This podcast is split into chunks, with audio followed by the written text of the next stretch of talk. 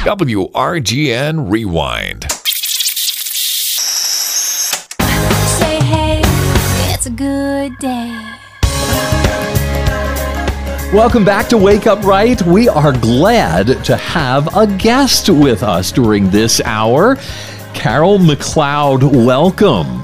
Thank you, Tim. It is great to be with you. It is good to have you with us. Uh, you are an author, you are a teacher, you do a lot of women's conferences, and you've written a new book, came out just this summer called Timeless The Living and Enduring Word of God. I took some time to go through the book, although it is a devotional and not the type of book that you just pick up and start to read through the night. But before we get into the book, I wanted to introduce you to our listeners because, as I said, uh, you've done a lot of uh, speaking, you've done a lot of writing, uh, you've also done a lot of Bible studies like this one, and you've got kids, and more importantly, grandkids.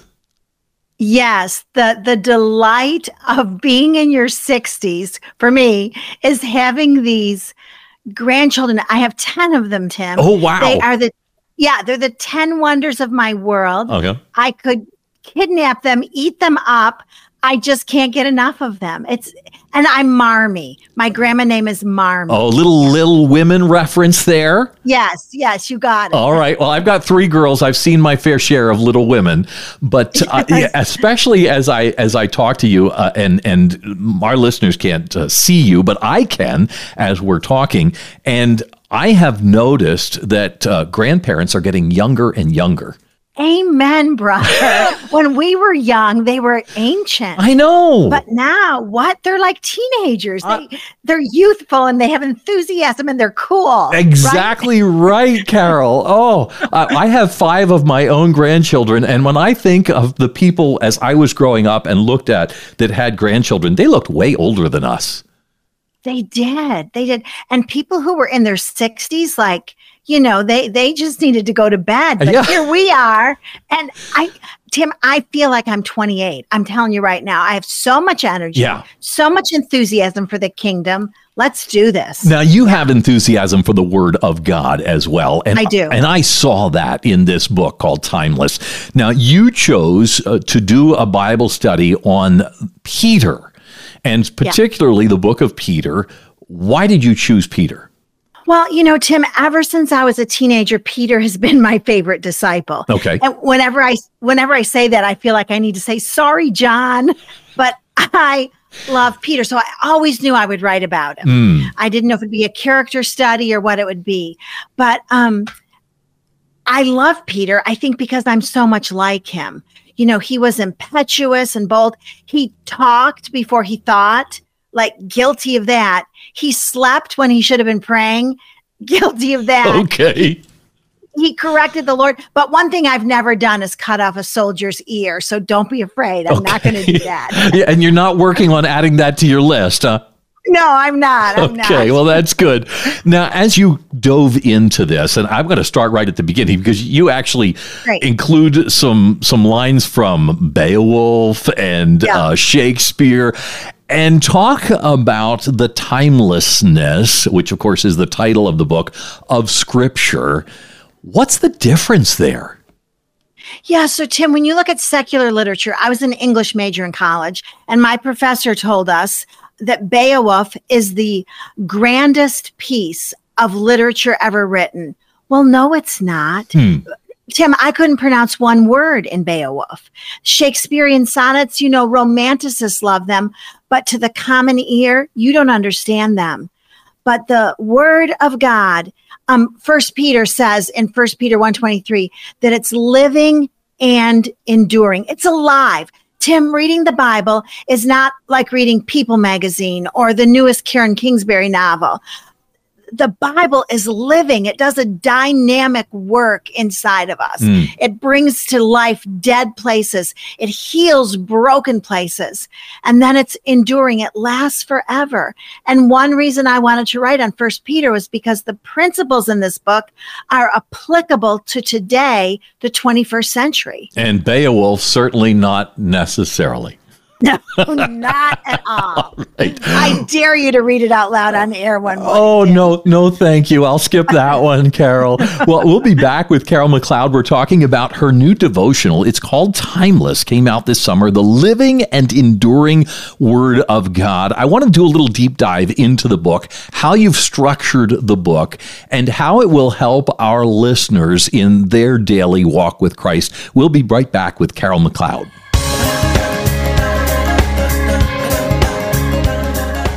We're back with Carol McLeod talking about her book called Timeless, the Living and Enduring Word of God. It comes to us from Iron Stream and uh, just really appreciate, first of all, you sending me the book to, uh, to read through, Carol. And I'm actually going to share it with my daughters. And I, I say my daughters and not my sons because well, I don't have any sons. So that would be a good reason. yeah. but uh, this is a book primarily written towards women, but I can tell you from my time spent in this book, men will enjoy it as well as you study the book of Peter. Tell us about why you wrote the book. I wrote it because of the condition, Tim, that the church is in today. So let's look at Peter's audience. Peter was writing to a bullied, battered, scattered church. Hmm. Nero was an authority. And historians even today say that Nero was probably the cruelest ruler ever to live. Think about that for a minute. Hmm. Hitler, Idi Amin, and yet they say Nero. And so Nero was taking Christians and he was burning them at the stake in his garden for entertainment. Hmm. He was feeding um, the children of believers to ravenous, starving lions for sport. And so the church at that time was suffering.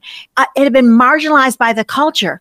Well, we're not being fed to lions, Tim, but we're being fed to the media. We're being mocked. Um, and and so I thought, you know what? Peter wrote to this suffering church.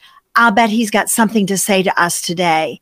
And wow, does he? Mm, it is timeless, as the title of the book is. In fact, the day that I started into this book last week, I had had a rough day. And I started into the book and and you kind of kicked right off with the whole idea of Peter and the persecuted church. And and I started to read the book and I'm like, you know, my day wasn't nearly what they faced during this time. Right. It's so true. It, it gives us time to think about what we go through and, and is it truly suffering what hmm. we go through in America? Now, listen, there are Christians around the world who are suffering horrifically. Yes. But you know, Tim, this is this is the truth. We all go through hard stuff in life. Mm-hmm. Prodigal children, a spouse has an affair, you lose your job, a horrific car accident, you hear the word cancer. Hmm. I don't know what your suffering is, what your trauma is, but the book of First Peter will help you walk through it.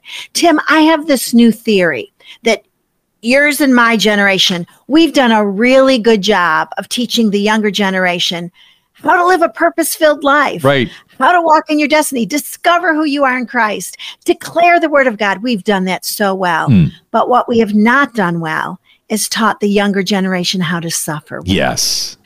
We've made their life so easy and we haven't put this as part of our theology. And so Peter helps us with that. How do we suffer well? Now, you break the book up into weeks. It's a uh, nine week study. The first one is the call to discipleship follow me. The next one, it seems like uh, the opposite of what we're talking about here because you talk about inexpressible joy. Now, I hear that joy in your voice as you talk. And so the joy in suffering can be a part of what we learn, isn't it? Yeah. So, Tim, joy and suffering are not mutually exclusive when you know Jesus. As a matter of fact, joy is what will give you the strength you need to get through suffering. Um, Tim, I went through a deep, dark depression when I was in my 30s, and I went to a medical doctor. I went to a Christian counselor. But Tim, it was really the Bible that lifted me out of that deep, dark place mm. and gave me what I like to call defiant joy. Defiant now I have a joy. joy that defies my circumstance. I love that. Yeah. That's another reason I love Peter. He understands joy, mm. that you can have joy. You can tap into joy at the worst moment of your life. And it's inexpressible. Mm-hmm. Well, I want to come back one more time if you have time, because I would like to talk Absolutely. a- about this book, Timeless, uh, Carol McLeod, The Living and Enduring Word of God. The way you've structured the book, because you have a prayer and all of those different things that are a part of this study. And the opportunity to do this as a group study as well. Right. And so we're going to refer people to your website on that, and we'll do that in just a minute. We'll be right back with Carol McLeod.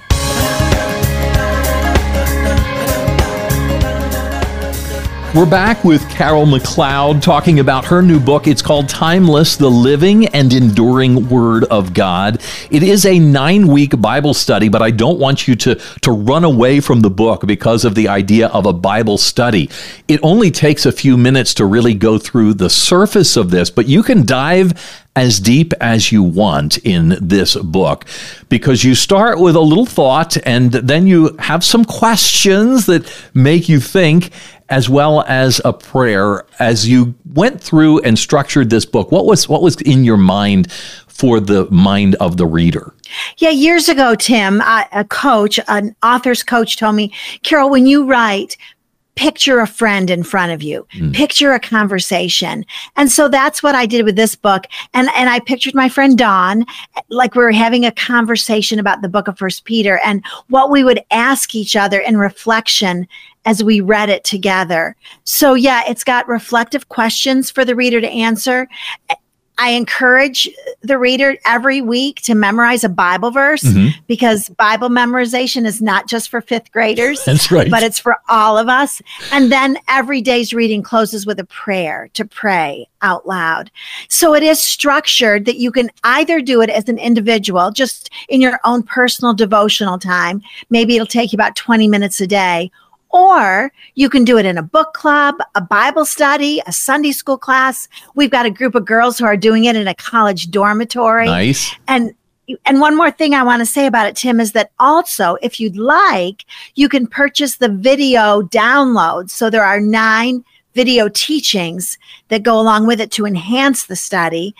Well, I was well going to ask you guide. about that Yeah. because I know that there are probably people that are listening that think I can't lead a Bible study. I don't have the background for it. I don't have the proclivity towards it. I, I just, it's not something I can do. But you've made it really easy with with a book bundle, really, right? That that's right. And Tim, that's one of the blessings of living when we do Hmm. is that you might have a heart for scripture. You love people, but you know you're not a teacher. You don't have the time to do the study. And so so many publishers are doing this now, just presenting that whole package to get into your church group or your small group. And you know, my goal, Tim, is always to have people fall in love with the word. If when you close the pages of Timeless, you say, you know what? I love the word of God more than when I started this book. Hmm. Bingo, winner. Oh, well, I can tell you that if you start into this book, you won't want to put it down. You will want to share it with someone. And that's why I've had you on this morning, Carol, because I want to share it with our listeners. Either the possibility of doing this book by yourself as a nine week study, or you know, we're coming to the start of the school year. The kids will be off to school. Maybe you can start a mom's Bible study where you say, look, let's get deep into God's word, into the book of Peter. Where do people go to get the book? Yeah, so of course you can get on Amazon. You can go to my website, which is carolmcleodministries.com, or you can go to my publisher's web- website, ironstreammedia.com. And hey, Tim, if your local Christian bookstore doesn't have it, ask them to stock it. That's a great gift to an author. It really is. Well, we appreciate you coming on, Carol, and we're going to put a link to your website, both for the individual book as well as the group Bible study, because I want people to just get a hold of scriptures in a way that makes it come alive. Going back Yeah. to what we were talking about as we started, uh, Beowulf. I remember when I was in college and we did a study on Beowulf, and my teacher in college was very good and even made the story of Beowulf come alive. This does this for the book of Peter. It comes alive to you in a way that I think will be encouraging to you as a Bible study. And I appreciate you, Carol, taking the time to come on with us this morning.